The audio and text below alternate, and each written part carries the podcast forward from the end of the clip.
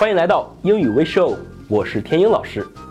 今天我来说一下 there be 句型和 have 的区别。there be 句型它所表达的含义是某地有某人或某物，也就是说什么地方有什么人或者什么地方有什么东西。举个例子，在墙上有一幅画，there is a picture on the wall。在教室里有一些学生，there are some students in the classroom。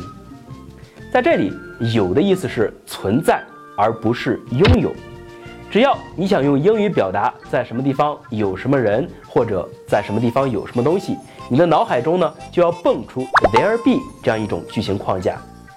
就像太阳系有八颗行星，你可以不会说太阳系，也可以不会说行星，但是你要意识到，用英语表达这个句子时，一定会用到 there be 句型。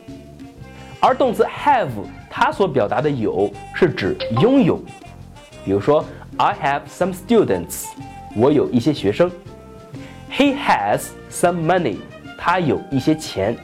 所以呢，二者最根本的区别就是这个有的含义。there be 句型的有表示的是存在，而 have 这个有表示的是拥有。今天我就说这些。如果大家有什么其他的问题，可以通过屏幕上显示的方式与我联系。我们下期再见。为了帮助大家更好的学习新概念英语，我特意编写了《名师带你深度挖掘新概念》系列笔记。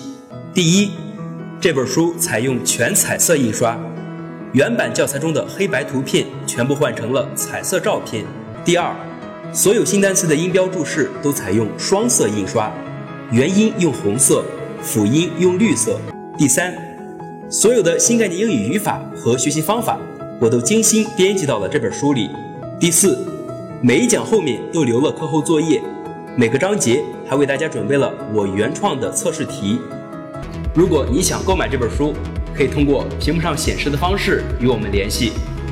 希望这本书能够成为大家学习新概念过程中的得力助手。